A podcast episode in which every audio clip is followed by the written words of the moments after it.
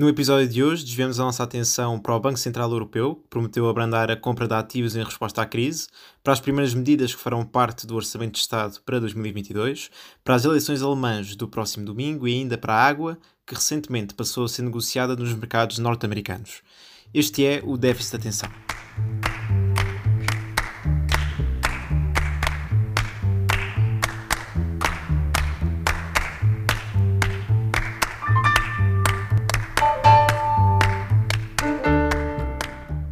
Olá, sejam muito bem-vindos ao segundo episódio da segunda temporada de Déficit de Atenção, o podcast onde damos atenção ao déficit e muitos outros temas económicos. O meu nome é Pedro Batista e hoje estou acompanhado pelo Pedro Cruz, Thomas Constantino e ainda pela mais recente uh, membro, pelo mais recente membro da nossa equipa, a Inês Pichiocchi. Inês, seja muito bem-vinda. Obrigada. Uh, neste episódio vamos focar-nos em quatro temas de áreas bastante diferentes. Uh, vamos começar com Portugal, mais especificamente com as discussões em torno do Orçamento do Estado do próximo ano, uh, que será 2022, claro. O Ministro das Finanças, João Leão, anunciou já que a proposta do Governo deverá incluir uma revisão dos escalões do IRS que, a diz ele, não implicará uma subida da carga fiscal, mas pronto, talvez seja melhor esperar para ver. Inês, para além desta questão dos escalões do IRS, um, que suscitará um amplo debate ao longo dos próximos meses. O que, é que, o que é que sabe já deste Orçamento de Estado para 2022? É verdade, Pedro. A apresentação do Orçamento de Estado para 2022 ao Parlamento está marcada para o próximo dia 11 de outubro, pelo que estamos a poucas semanas de saber quais são as áreas que mais debate vão ter pelos diferentes partidos já nos próximos dois meses. Relativamente aos escalões de IRS que referiste agora mesmo, há sobretudo dois escalões que o Ministro das Finanças, João Leão, afirma que devem ser revistos. São eles o terceiro escalão, que atualmente cobre os rendimentos entre os 10.732 euros e os 20.322 euros, e o sexto escalão, que abrange hoje os rendimentos que vão dos 36.967 euros aos 80.882 euros. Além da garantia de que não haverá um aumento da carga fiscal, Uh, o ministro acrescentou ainda que também há garantia de não austeridade e vai certamente apostar num orçamento que ajude a economia a recuperar da crise que estamos neste momento a viver, causada pela pandemia Covid-19. Se de facto esta a revisão do, do, dos escalões do IRS verificar, será uma possível aproximação nas negociações com o PAN, que já no ano passado tinha apresentado uma proposta de revisão dos escalões, mas contudo havia sido rejeitada pelo Parlamento. Além disso, mas ainda no plano fiscal, está previsto o alargamento do IRS jovem, uh, que já este ano foi aplicado. Neste domínio, o Governo prevê alargar de 3 para 5 anos este programa, havendo uma isenção de 30% de imposto sobre o rendimento nos dois primeiros anos, 20% no terceiro e quarto ano e 10% no quinto ano, uh, numa tentativa de garantir algum alívio fiscal na entrada dos mais jovens no mercado de trabalho. Uh, a consultora PwC fez algumas simulações para o Jornal de Negócios que indicam que este alargamento do IRS jovem pode até significar aproximadamente mais um mês de salário para os beneficiários ao longo destes 5 anos. Em termos de medidas que já tenham sido concretamente apresentadas pelo Governo, ainda pouco se sabe, uh, mas ao longo das campanhas para as eleições autárquicas foram várias as exigências que a esquerda já fez ao Governo Nomeadamente, o Bloco de Esquerda, através de Catarina Martins, pede mais habitação 100% pública e quer passos sociais grátis em todo o país. Já o PCP fala de mais investimento no parque escolar e salienta também a importância da habitação pública, tal como o Bloco de Esquerda. Já o candidato da CDU a Lisboa, João Ferreira, quer mais investimento nos transportes públicos e uma extensão do passo social para as carreiras adaptadas. Estas serão certamente exigências às quais António Costa e todo o governo terão de dar atenção para conseguir ter luz verde na aprovação deste novo Orçamento de Estado, não esquecendo que em 2021 uh, o orçamento teve o apoio do PCP e o chumbo do Bloco de Esquerda. Esta semana foi ainda divulgado o relatório atualizado das perspectivas económicas e orçamentais 2021-2025, elaborado pelo Conselho das Finanças Públicas. Uh, para esclarecer um bocadinho os nossos ouvintes, este Conselho é uma instituição pública que tem como, objetivo, como objetivos principais promover a sustentabilidade das contas públicas, verificar o cumprimento de regras orçamentais e promover a transparência do processo orçamental. Ah, este relatório que foi apresentado reviu em alta as estimativas económicas para este ano, prevendo um crescimento de 4,5% para 2021 e de 5,1% para 2022, depois da contração verificada de 7,6% em 2020. Sendo que este crescimento estimado uh, resulta maioritariamente da incorporação do contributo do Plano de Recuperação e Resiliência, dos desenvolvimentos económicos a partir do segundo trimestre de 2021 e ainda do levantamento das restrições à atividade económica devido à, devido à grande percentagem populacional que felizmente Portugal já tem vacinada. Uh, é de notar ainda que estas previsões foram todas mais otimistas do que qualquer outra instituição, FMI, OCDE, Comissão Europeia e Ministério das Finanças, excetas do Banco de Portugal, que uh, previram um crescimento de 4,8% para 2021. Um, mais ainda, este Conselho calcula que, se não fossem entretanto tomadas novas medidas, o déficit público iria cair para 2,4% já no próximo ano, o que é abaixo da meta dos 3,2% que o Governo tinha definido em abril uh, no Programa de Estabilidade entregue em Bruxelas, o que corresponde a uma diferença de 0,8 pontos percentuais do PIB, que se traduzem em 1.600 milhões de euros aproximadamente, para poderem ser usados em novas medidas sem ter que colocar em causa a meta atual do déficit de 3,2%. Esta projeção é mais uma vez baseada no crescimento da atividade económica, associada à reversão da maior parte do impacto das medidas uh, de resposta orçamental à crise pandémica. Contudo, há alguns riscos que não devemos esquecer que podem inviabilizar a prestação prevista nas contas públicas. Ah, como são eles o atraso na vacinação nas economias parceiras de Portugal ou um atraso na recuperação que se traduz em falências, mais desemprego, perda de rendimentos e potenciais vulnerabilidades da nossa economia, com níveis elevados de endividamento, havendo ainda, como é óbvio, ah, os riscos de falhança no cumprimento dos objetivos do tão falado Plano de Recuperação e Resiliência.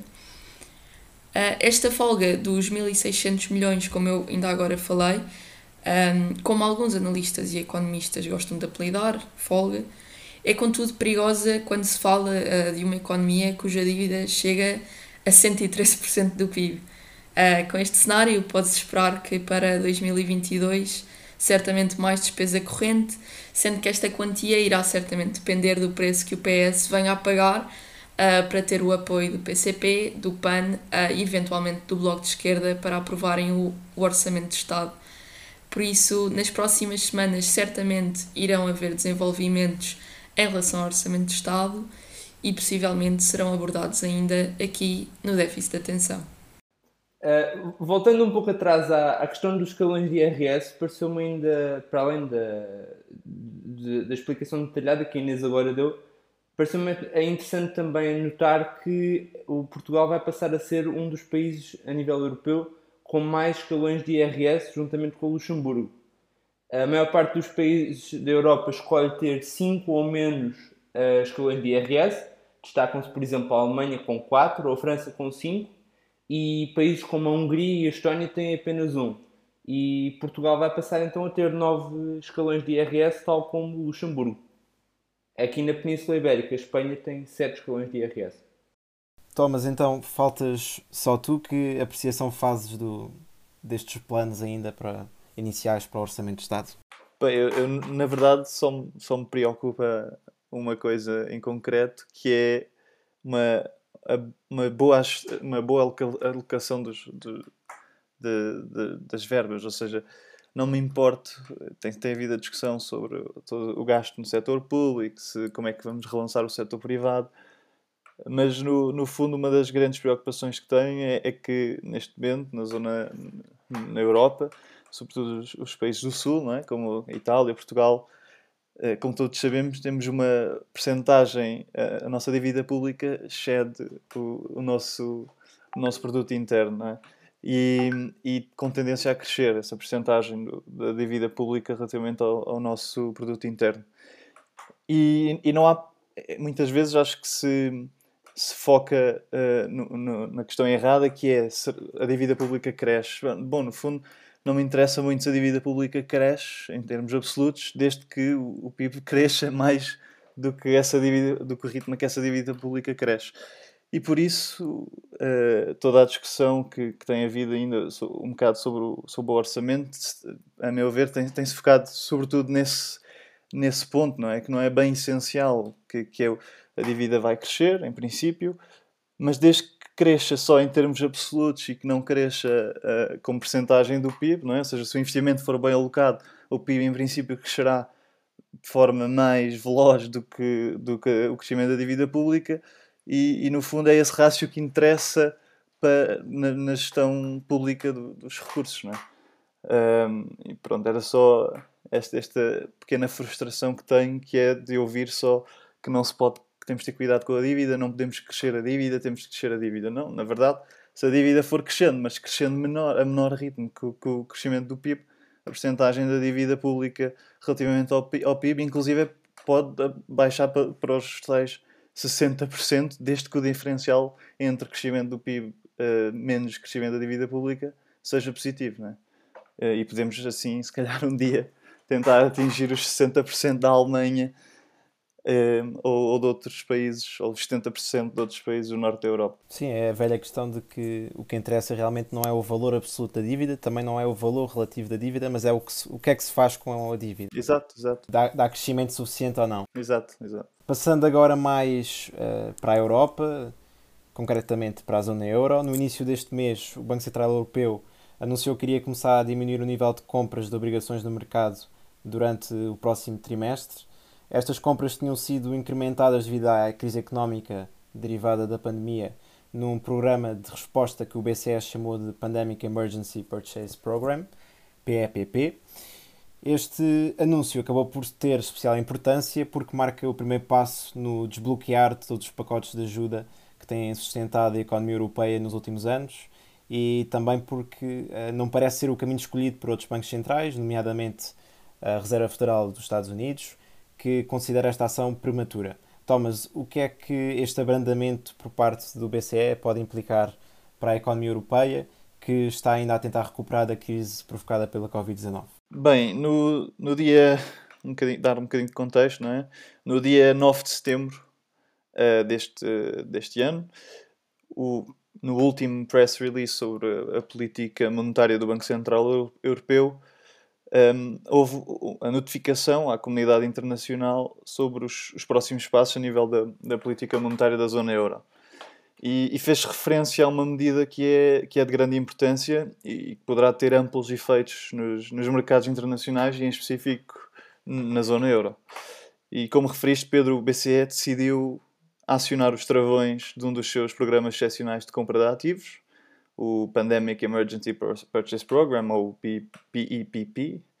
Este programa foi, foi desenhado para servir como principal instrumento de combate aos efeitos que a, que a pandemia poderia provocar na zona euro e a sua criação data de março de 2020 e tem um orçamento total aprovado de, de 1,85 bil, bilhões, uma nota de que isto é, não é o bilhão americana, é uma ordem de grandeza acima do milhar de milhão, não é? E que já teve, entretanto, alterações. Este valor inicialmente era previsto, foi previsto, o, o budget era de, seis, de 750 mil milhões, entretanto acrescentaram-se mais 600 uh, eh, mil milhões ou 650 mil milhões e, e outro, outros tantos montantes. Houve algumas alterações. Um, e sendo que até este, até este comunicado a utilização mensal do, do PIPP, desta verba que, uh, que rondava estes 1,85 uh, eh, bilhões, uh, este gasto mensal era de 80 mil milhões, tendo passado agora a, a estar previsto um gasto mensal de, entre os 60 e os 70 mil milhões. Ou seja, uma, uma redução da, da procura do BCE que pode ser de 20 mil milhões de euros mensais. O que obviamente poderá ter uma, um grande impacto sobre os preços ativos no, no mercado. E isto figura numa diminuição da procura com, com alguma expressão. Por isso é que existem uma, uma das preocupações, nomeadamente esta, particularmente, acho que é particularmente pertinente, tendo em conta também o, o assunto que acabámos de abordar, do, do, Orçamento de Estado, não só o português, mas neste caso poderá afetar outros orçamentos de Estado porque ah, existe nomeadamente o medo de, que um, de, deste, de um duplo efeito de abrandamento de compra de ativos por parte do BCE com, uh, da dívida soberana também, não é? que faz parte de um dos ativos, um tipo dos ativos que este programa abrangia, juntamente com as previsões dos aumentos de emissão de dívida pública por parte de alguns países, na sequência da aprovação dos, dos seus orçamentos de Estado para 2022. Sobretudo dos mais vulneráveis na União, não é? como é o nosso caso, Itália e entre outros, como referi, e que este, esta junção de efeitos possa levar a uma, a uma subida significativa das taxas de financiamento destas dívidas. O que, touch wood, tendo em conta o atual nível de endividamento de alguns países, que é superior ao dos, ao dos tempos de pré-crise das dívidas soberanas, possa gerar uma, uma crise de arquitetura semelhante a esta. Um, outra crítica, e como referiste e bem, do outro Banco Central, nomeadamente dos Fed, uh, tem sido que a economia ainda não recuperou o suficiente para que possa, possa operar de forma natural, sem tanta intervenção central, o que poderia uh, eventualmente levar a uma recuperação incompleta e a perdas agregadas muito mais persistentes do que se esta bazuca, a, a do BCE, não a do, a do António Costa, uh, continuasse a ser usada aos níveis a que foi até agora. E esta retirada, possivelmente antecipada, que ouvimos, é, é, é esta retirada, possivelmente antecipada, é, é, é a crítica que ouvimos, um, vindas do, do Banco Central lá do outro lado do, do Atlântico.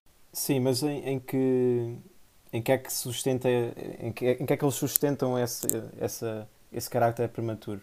Uh, quer dizer, nos últimos tempos. No fundo, é... nos, nos, últimos tempos tem havido uma subida da inflação nos Estados Unidos, não é? Uh, eu acho que isso terá alguma coisa a ver com esta posição mais hesitante da, da Reserva Federal, que, como disseste, para já manteve todo estes tipos de estímulos.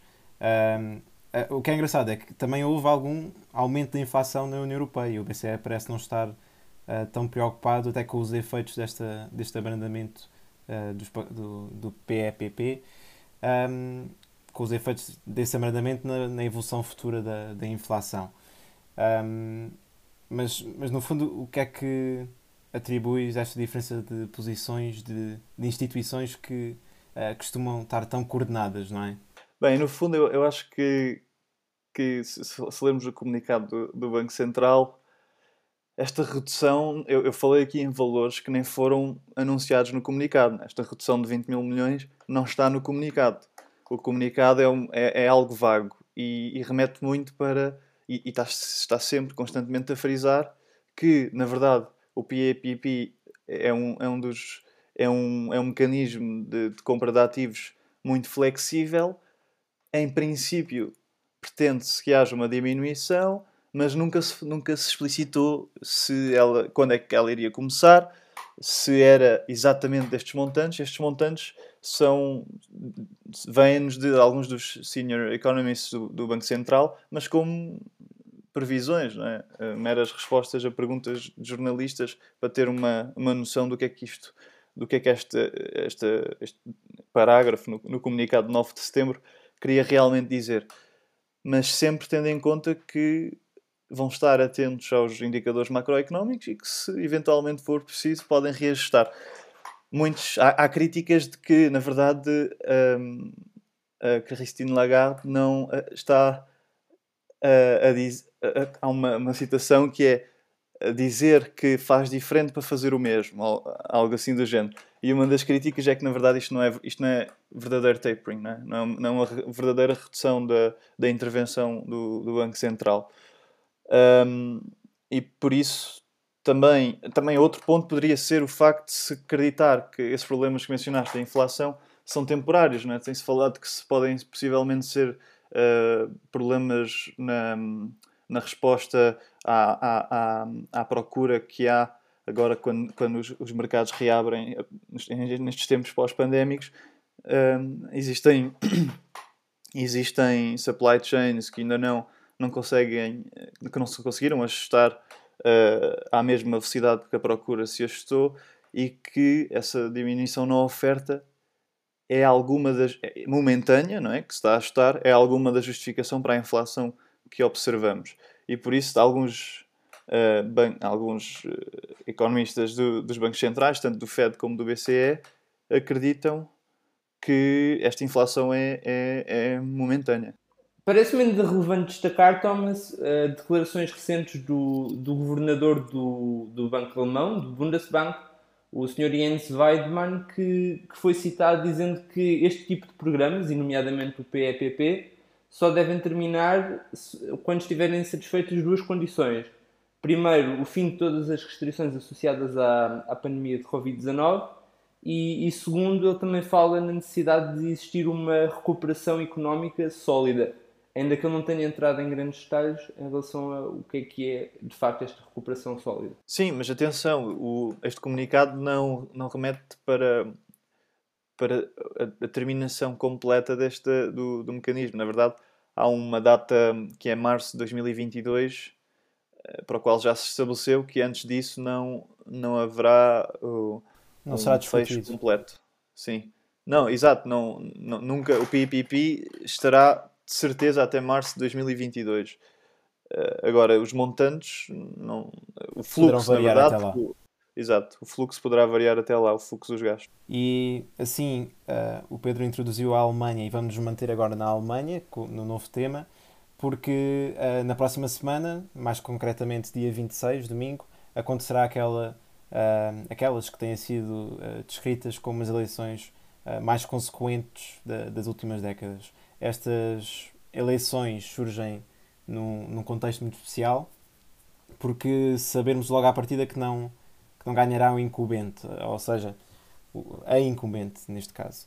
Um, isto porque Angela Merkel uh, decidiu não se apresentar novamente perante o, os eleitores alemães, depois de quase 16 anos à frente do, do governo da, da República Federal da Alemanha e, e outros tantos uh, à frente do, do seu partido, uh, a União Democrática Cristã, ou a CDU.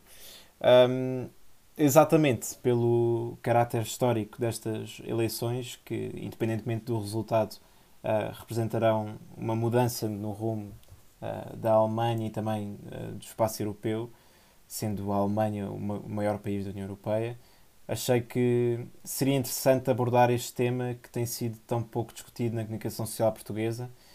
Um, quer dizer, é, é, verdade que nós temos uh, as autárquicas no, momento, mas, mas dado o peso que a Alemanha tem na União Europeia e a importância que a União Europeia tem uh, para um país como Portugal, eu acho que se esperava um maior debate uh, no nosso país.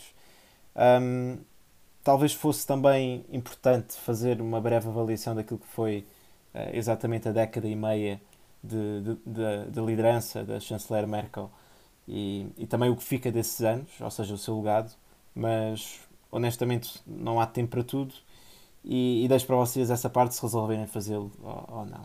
Acho que vale a pena, vale apenas, eh, apenas, vale apenas dizer que a Angela Merkel foi ao longo dos anos essencialmente uma gestora de crises, eh, tanto ao nível interno como ao nível externo.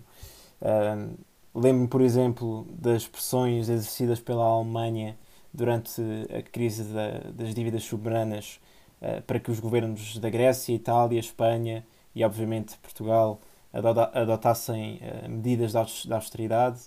Uh, Lembro-me também da posição humanista e, e algo corajosa que a chanceler teve em relação aos refugiados naquele verão quente de 2015, que todos nos lembramos.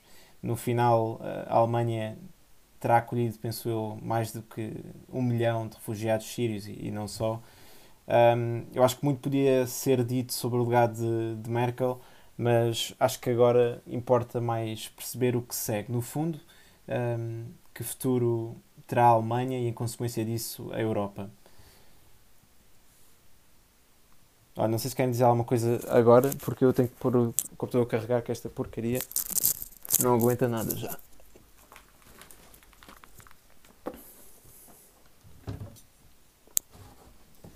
Não, não, não acabei, mas. Uh, mas se quiseres falar, podes falar. Ok, peraí. Agora ia falar mais da eleição, acho. Sim, pode ser. Uh, portanto, no próximo domingo, uh, os cidadãos alemães vão escolher o, o sucessor de, de, Angela Merkel. Os maiores partidos alemães, para quem nos ouve e não conhece tão bem a política alemã, são um, obviamente a CDU uh, de Merkel, o Partido Social Democrata, que faz parte da, da família socialista europeia e, e, tem sido o parceiro natural da CDU no governo. Um, temos ainda o Partido Democrático Liberal, que é um partido próximo do que é a Iniciativa Liberal uh, em Portugal, talvez um bocadinho mais desviado para o centro-direita, talvez se assuma mais como centro-direita.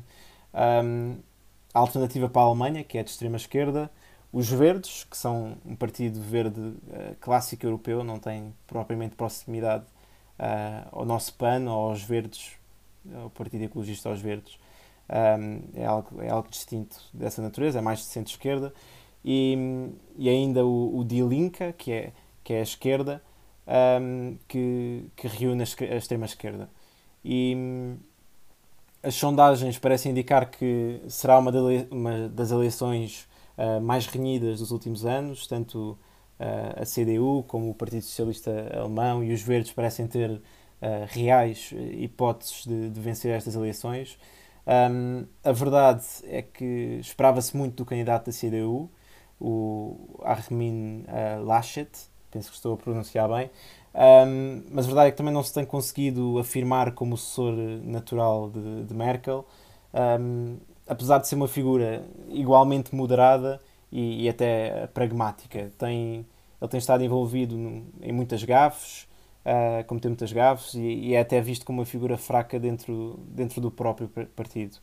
Um, a líder dos Verdes teve o seu auge de popularidade antes do verão, numa altura, na altura em que foi anunciada, e, e, nessa altura liderou até as sondagens com alguma distância em relação, a, em relação à CDU mas entretanto vieram ao público alegações de que ela teria plagiado parte do seu livro e que teria mentido uh, no seu CV, o que um, a fez perder a liderança nas suas, na, na, na sondagem.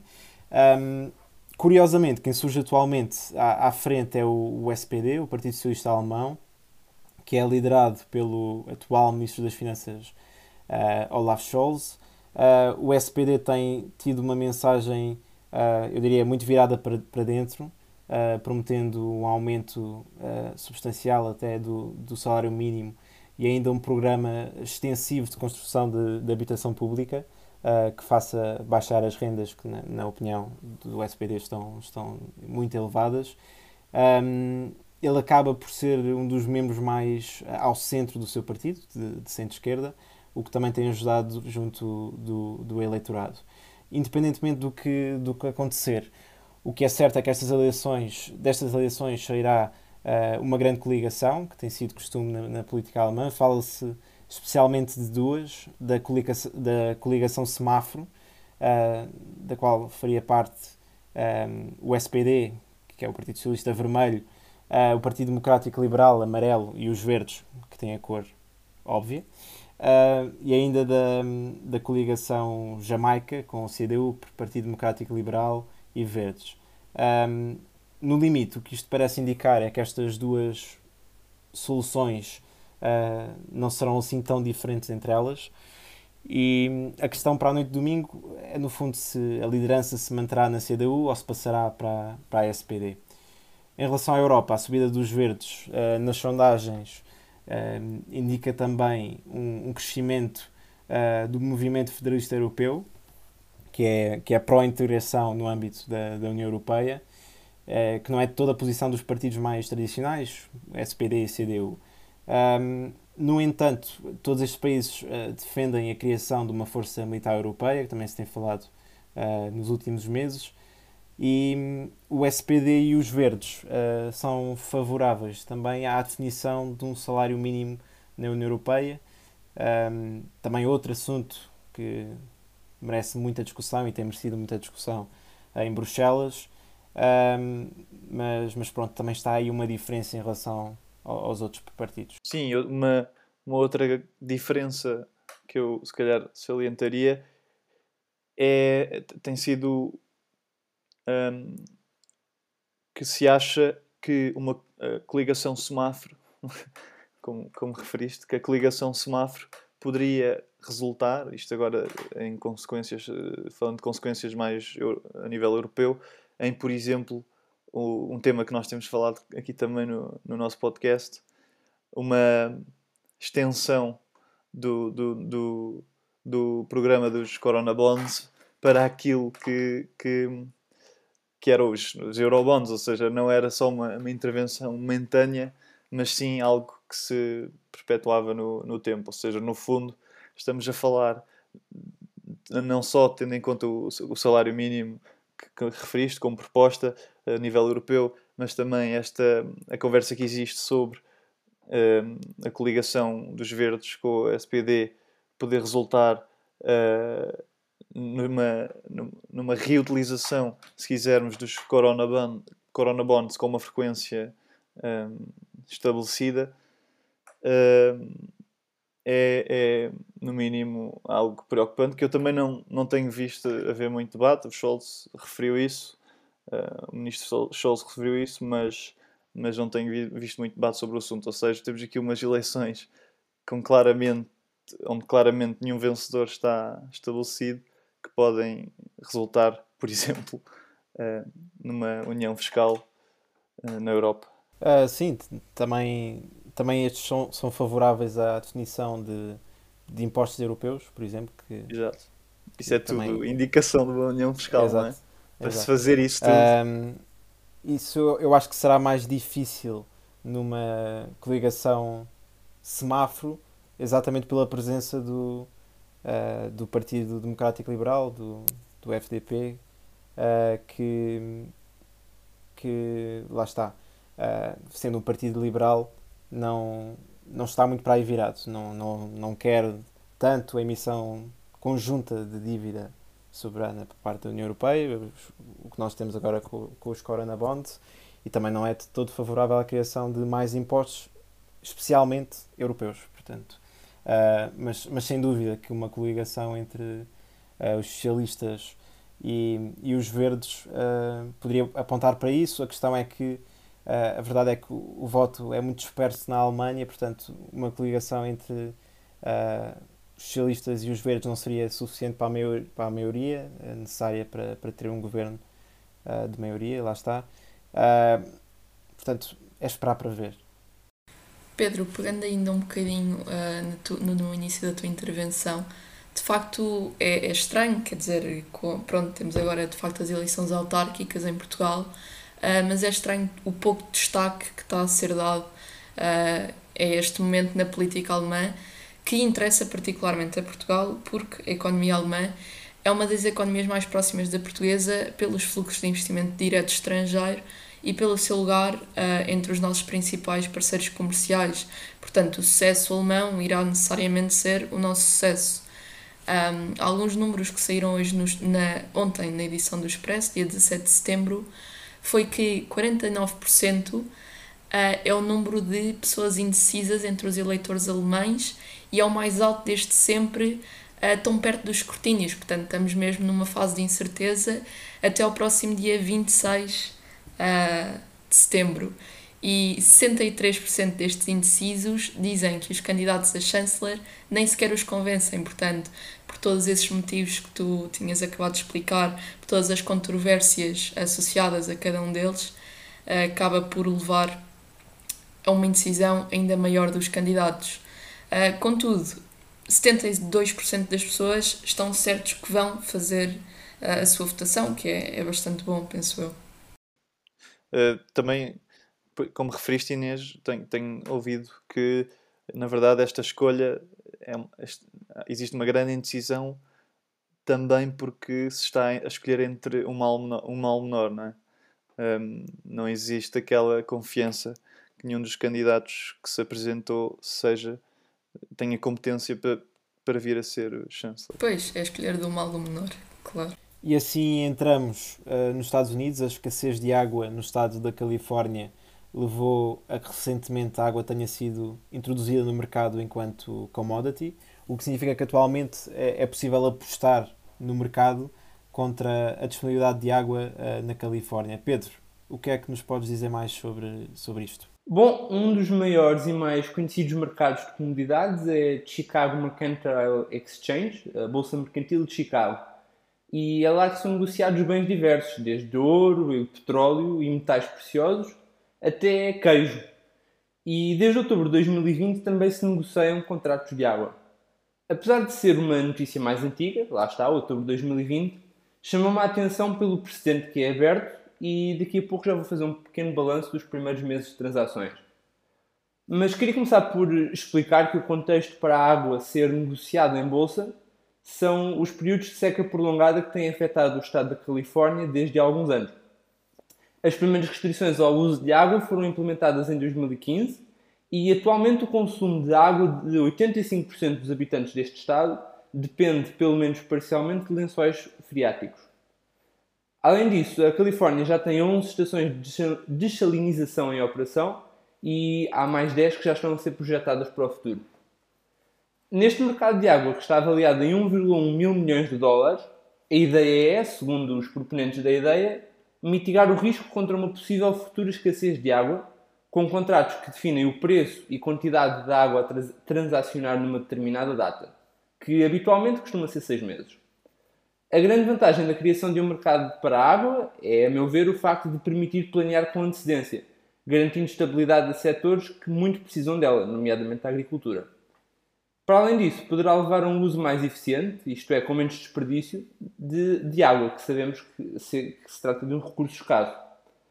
Porém, também tem que ser referido que, ao contrário de outras comunidades, nomeadamente o ouro, a água tem muito mais disponibilidade pelo que o seu preço de mercado tem sido significativamente mais baixo desde que está a ser negociada no mercado. Falamos de 40 cêntimos de dólar por tonelada cúbica, para, para referência. Ah, não, não é cúbica. Uh, falamos de 40 cêntimos de dólar por tonelada.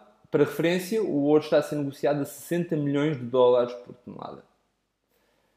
Já a nível de desvantagens, a primeira que salta à vista e que foi o argumento principal da crítica foi o facto de estarmos a comercializar algo que representa uma necessidade básica do ser humano. Para além disso, o valor de mercado da água é pouco transparente, dado que é calculado a partir de um índice volátil e que se baseia em dados confidenciais de transações. É o Nasdaq Veles California Water Index. Este facto pode restringir a confiança e, portanto, dos investidores e, portanto, as transações no mercado. Finalmente, a volatilidade da água refirma um nível de, de quantidade de precipitação, isto é, de condições climatéricas, pode fazer com que definir um preço e um montante a tra transacionar no futuro seja demasiado arriscado do ponto de vista de um investidor, eventualmente mais arriscado do que não entrar de todo no mercado. Gostaria ainda de vos deixar um pequeno balanço dos primeiros meses de existência deste mercado, porque nunca foram negociados mais de 60 contratos por dia desde a sua criação uma tendência que, se mantém estável, ao contrário de um padrão crescente que normalmente se costuma verificar quando mercados deste género são introduzidos. 60 contratos representam menos de 0,1% do consumo anual de água na Califórnia, pelo que há o argumento de que por agora é um mercado muito pequeno. Ainda assim, parece-me ser um assunto bastante relevante, dado que um mercado deste género é, sem dúvida, um mercado replicável e expandível. Pedro, pois uh, isto de facto leva-nos aqui a pensar até que ponto é que fará neste momento sentido uh, tratar a água como uma commodity, uh, porque esta iniciativa traz de facto um sério risco para o fornecimento de água para as populações mais pobres, como é lógico, e certamente no futuro, não agora porque os preços ainda estão bastante baixos, como tu referiste, Uh, mas entraremos numa guerra pela água semelhante àquela que atualmente temos pelo, com, com o petróleo, não é? Um, e é um produto tão vital ao ser humano que estar a transacionar desta forma pode pôr em causa uh, muitas pessoas e o seu, o seu acesso à água, que é um, um bem essencial. Eu, eu, na verdade, não tenho muitos dogmas relativamente à, à forma como um determinado bem, seja ele essencial à condição humana ou não, chega a, a, às pessoas. Não é? Na verdade, para mim, desde que, sobretudo nos bens essenciais à condição humana, desde que esteja a chegar às pessoas, a preço acessível, digamos, quase universalmente, não, não me faz comichão a forma como, como, como esse mercado opera, não é? Porque na verdade, uh, neste caso, falamos de sacrifício individual, a pessoa terá que, neste caso, os fazendeiros terão que recorrer uh, a, esses, nesses gastos em nome individual, mas parece que, que às vezes se contrapõe com depois, mas antigamente ele nem gastava, porque isso é um bem vital à vida dele e, portanto, não se pode mercantilizar esse, esse tipo de, de bens. Na verdade, a sociedade fazia o sacrifício, não é? não, não, ele, ele estava a pagá-lo sem saber que pagava, estava a pagar a água sem saber que pagava.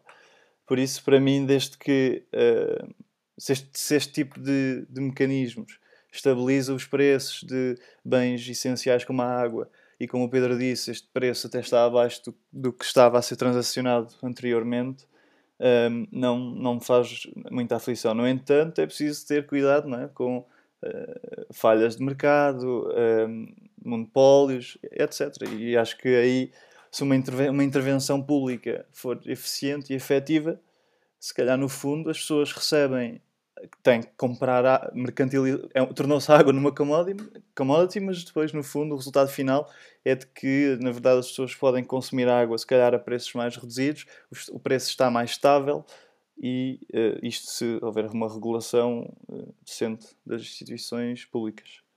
Uh, sim, eu, eu pensei só em dar alguns dados para percebermos aqui a situação específica da Califórnia, não é? Que é o, que é o, estado mais uh, importante economicamente uh, dos Estados Unidos. Uh, cerca de 82% da população desse estado vive em seca, sendo que os outros 18% vivem em zonas anormalmente secas.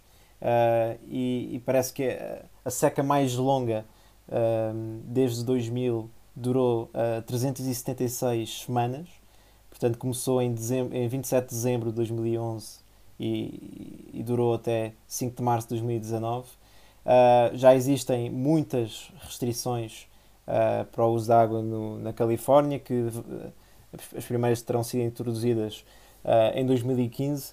E, e, a pergunta que fica é, um bocadinho depois da água, o que é que aparecerá mais, não é? Porque todas estas situações nós podemos atribuir em parte às alterações climáticas, não é? Um, e, no fundo, o que é que as alterações climáticas uh, tornarão uh, commodity para além de, da água? Mas uh, deixamos esta pergunta então para os nossos ouvintes e, e passamos então agora a um dos segmentos finais deste podcast, o teste de hipóteses. E a hipótese nula deste mês é: quanto maior for a proteção laboral, maior será o emprego. Thomas, é para aceitar ou para rejeitar? Sim, na verdade existe eh, essa, uma, uma percepção generalizada, pelo menos em Portugal, e sobretudo por parte de, dos agentes políticos, com uma perspectiva mais uh, destra da realidade, de que uma taxa média de desemprego mais alta é uma condição sine qua non se quisermos reforçar a posição contratual dos, dos colaboradores face aos seus, aos seus patrões seja por via de aumentos de compensações quando o despedimento em justa causa, seja por aumentar a fasquia dos requisitos para um despedimento se uh, inserir numa justa causa. Enfim, estas eh, reestruturações, reestruturações desculpem, à instituição do, do trabalho uh, podem, podem manifestar-se de inúmeras formas. À partida, parece algo trivial que tudo isto desincentiva a contratação. E porquê? Bem, o raciocínio é o, é o seguinte: aumentar os direitos dos trabalhadores, aumentar as obrigações das empresas, ou seja, aumentam-se os custos médios de, de, contratação e, como a economia da mais elementar nos diz, é que, em princípio, se o preço de um determinado fator produtivo aumentar, então, eh, tudo o resto constante, ceteris paribus, a quantidade de equilíbrio será menor. No entanto, existem alguns contra-argumentos, como, por exemplo, o de que uma uma ligação laboral mais permanente e vinculativa entre o colaborador e a empresa incentiva o desenvolvimento do colaborador e estes, estes incentivos vêm de, tanto do lado do colaborador como do patrão. Se o vínculo for mais estável, os dois estão mais dispostos a investir no, no desenvolvimento do capital humano do colaborador, o que no fundo aumenta a sua produtividade marginal e, e por esse efeito se substituem outros fatores produtivos por trabalho. Um, estes são dois, de, dois exemplos dois, de, de argumentos dos, dos dois lados. Ora, o que os mais recentes estudos um, econométricos nos dizem, a nível da OCDE, da OCDE uh, nomeadamente um working paper intitulado de Does Employment Protection Affect un, um, Unemployment, de Philip Heimberger, é que, na verdade, esta presumida relação a nível dos mercados de trabalho internacional não se verifica. No entanto, os autores notam que a primeira linha de argumentação que frisei uh, há instantes não está totalmente inválida e que determinadas características macroeconómicas de cada país podem fazer com que essa relação, correlação, atenção, não pode não ser causalidade, exista. E o, o curioso é que um dos, um dos casos em que o autor cita como sendo um destes casos de estudo é precisamente o mercado laboral português. Concluindo, uh, neste paper da OCDE em que me estou a basear, existe uma referência, um, ehm, e isto é, é, importante, cada vez mais é assunto, para a significância estatística de um efeito não nulo apenas no desemprego de mulheres, uh, mas que, no entanto, a hipótese de que no agregado os aumentos da proteção laboral aumentam o desemprego é rejeitada com p-value inferior a 1%. Ou seja, em geral, a proteção eh, do emprego parece ser menos importante como um fator para explicar o desemprego do que muitas vezes se acredita. Muito obrigado, Tom. E assim desmascaramos uh, alguns pensamentos na nossa direita. Entramos agora no último segmento do déficit de atenção, a utilidade marginal.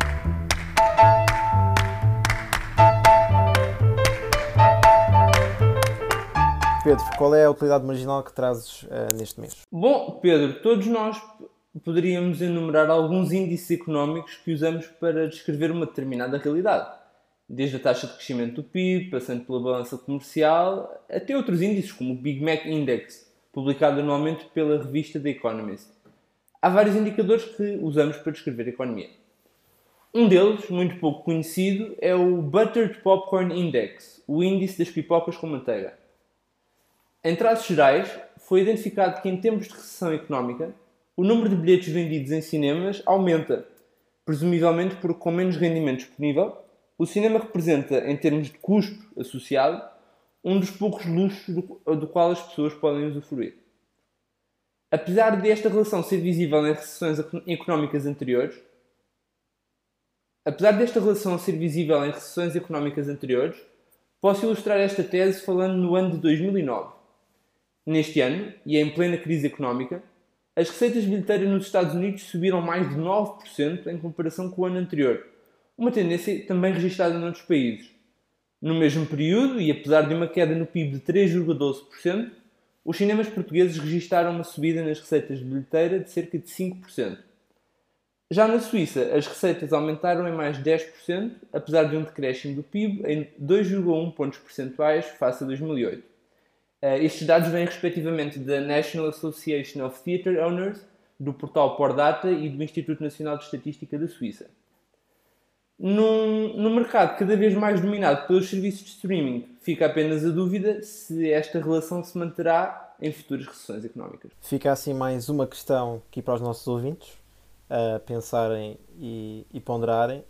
E assim termina também mais um episódio de Déficit de Atenção. Muito obrigado a todos os que tiveram a paciência de nos ouvir até aqui. Como de costume, nós voltamos no próximo mês com o segundo convidado desta temporada. Até lá, tenham um resto boa semana.